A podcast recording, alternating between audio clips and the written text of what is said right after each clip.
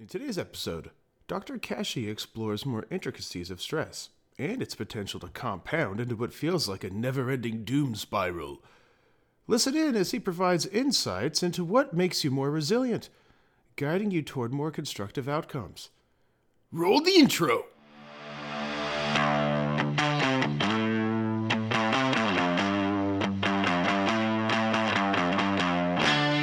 Hello, hello, and welcome to Ah, Coffee with Kashey. I'm your host, Dr. Trevor Kashey.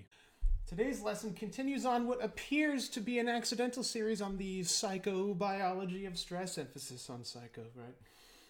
Cool, cool. This lesson is a two parter, okay, and discusses the concept of resilience a little bit or how likely you are to get stressed out and then when you do get stressed out how fast you, how fast you recover from it. But what happens if you get stressed out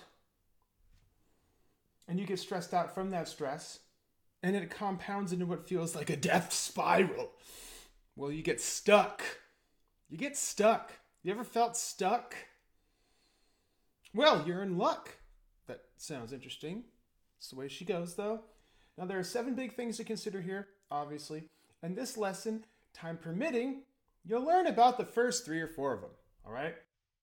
Now, let's start with resilience. You can think of human resilience in a few different ways. The general consensus within the academic community is that resilience is essentially the ability to recover from and adapt to distress, which now you all have the, have the concept you have a concept of the Selyian, really definitions of, of stress physiology a little bit here. And so it's the ability to adapt and recover from distress, the bad, pathological sort of stress, the type of stress that leads to people becoming miserable and sick, and if excess food is available, fat, essentially. now, scientists have studied resilience for years, and it's mostly been on children and, and in families that endure disasters. However, there's lots to glean from it. Now, in the context of disasters, that's different than like, oh, this is a disaster, where people are just disasterifying one of life's just normal hassles. Uh, these we're talking about like human-made disasters like war and terrorism, or or natural disasters like earthquakes, floods, fires, etc. And I'll be darned, guess what the major protective factors were? These indicators of resilience. Who exhibited the most resilience? Okay, here are the seven things. People with flexible belief systems, people that were decisive in their judgment, that they acted in a timely manner, that they were confident in their actions, that they were persistent in their execution, persistent in the execution of putting the microphone in front of your face. Okay? They had a sense of community, okay, to support, Sharon bear. They were respectful of themselves and others. They were tolerant of frustrations. And last, possibly one of the most important, was that they were purpose filled. Okay, a perspective that led them to constructive outcomes. Okay, in other words, they were rational and constructive. They were rational and constructive. That's how you can simplify this down. How to unstuck yourself being rational and constructive. Hot diggity. All right, so let's start with number one flexible beliefs and belief systems. Uh, being flexible in the cognitive sense, mind you, with the way a person thinks rather than, you know, touching your toes, at least in the context of facing new challenges. That is a critical component of constructive outcomes. Okay, flexible, flexible belief systems, flexible thinking. All right. This is essentially being able to see the same problem from different perspectives, which can also be considered creativity, and readily changing their approach when presented with new information, also known as being reasonable. So, being creative and being reasonable are definite, like, and that is essentially what makes a person cognitively flexible, okay? Being reasonable and creative. that is a key component in resilience, which again is what are the chances you're going to get stressed out, and when you do get stressed out, how quickly you recover from it. Next is being decisive. Number two, being decisive, essentially acting on purpose, We're acting with purpose is number seven, but being decisive, acting on purpose. One person, once a person forms their beliefs around the frustrating stimulus, okay, it's time for them to respond in accordance with that belief system. After all, thinking rationally, although of critical importance, is all but wasted unless a person does something about it. And this is where you can learn how sensitive this person is to frustration. Often, it comes out as hesitation. Hmm? Chronic hesitation, however, is practically speaking procrastination. Ah. Indeed, a big negative of responding, a big negative of responding to a frustrating stimulus is that you end up taking responsibility for the outcome. Hmm. So, what's the alternative? Okay. Well, doing nothing is an alternative. Nothing is indeed a response.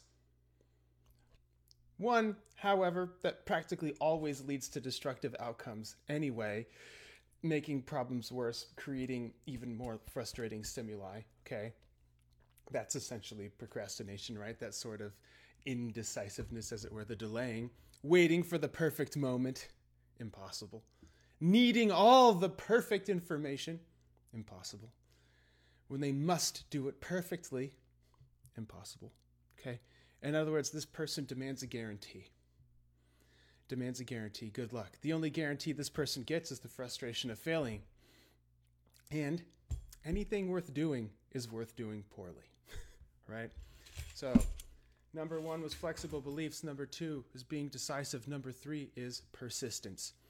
Sometimes, really adapting to and overcoming frustrations at S requires a bit more than rational thinking and decisive responding R in a timely manner.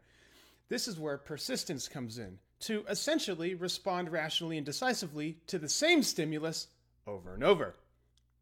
Hmm. Examples abound in scientific discovery, a personal bias, obviously, but informative all the same. Sorry but informative all the same. Take the invention of the light bulb. The light bulb was actually invented by Sir Humphrey Davy in the year, I think, 1800 or something like that. But there was one problem with it it sucked. It was more like an extremely expensive match.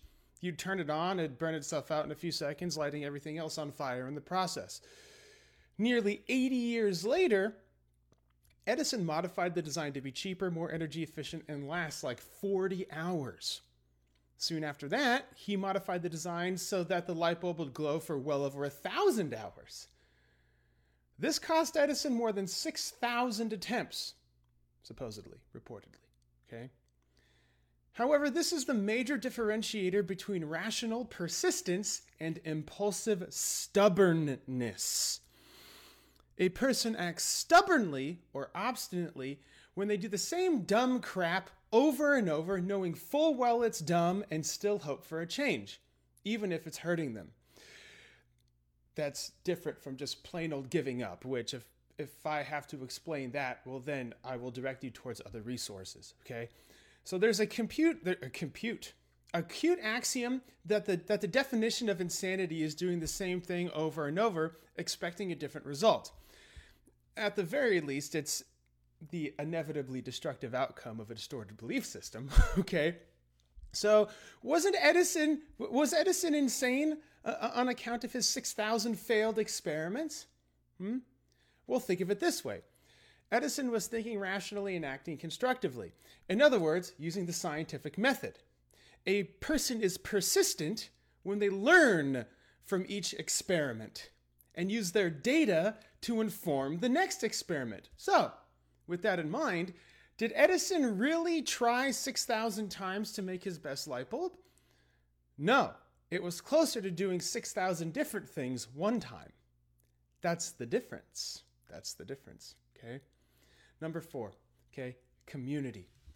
Community, or, or as academics call it, interpersonal connectedness or relatedness or something of that nature might be one of the strongest predictors of resilience. That's different than one of the best characteristics to have to be resilient. However, it is a strong predictor of resilience ahead of time. Uh, well, and, and at least connectedness within a community anyway. Uh, people in communities and involved in those communities are more resistant to stress and recover faster from being stressed, okay, in terms of predictive outcomes.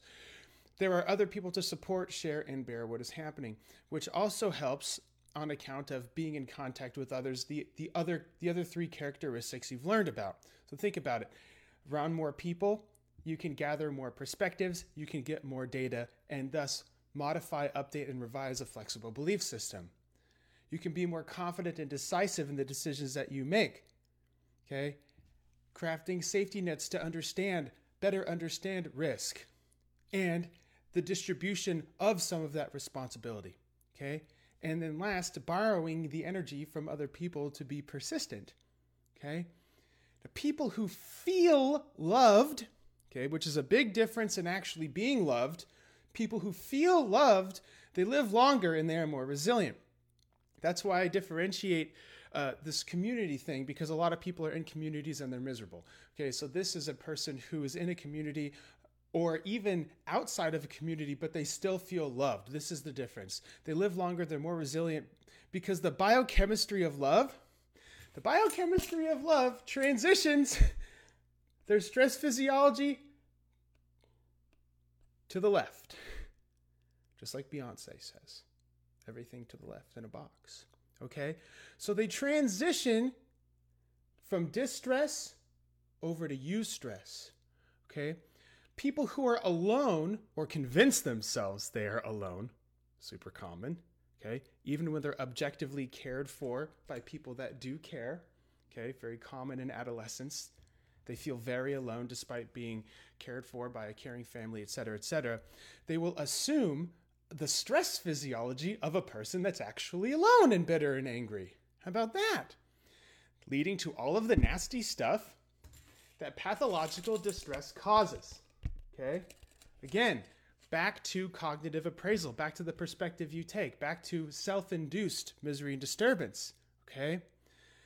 That leads to all the other nasty stuff like obesity and cardiovascular disease. In other words, they quite literally die of heartache. Hmm? How interesting is that? Quite an interesting consequence of feeling stuck, right? so many people get sucked into their stuckness. But now you're more than halfway out of it. Pretty cool, right? Thank you for learning. Stay rational. Until next time. Want to continue having coffee with Dr. Kashey? Head over to iTunes to subscribe, rate, and leave a review. It is very much appreciated. Thank you, and see you next week. Dr. Kashey is out.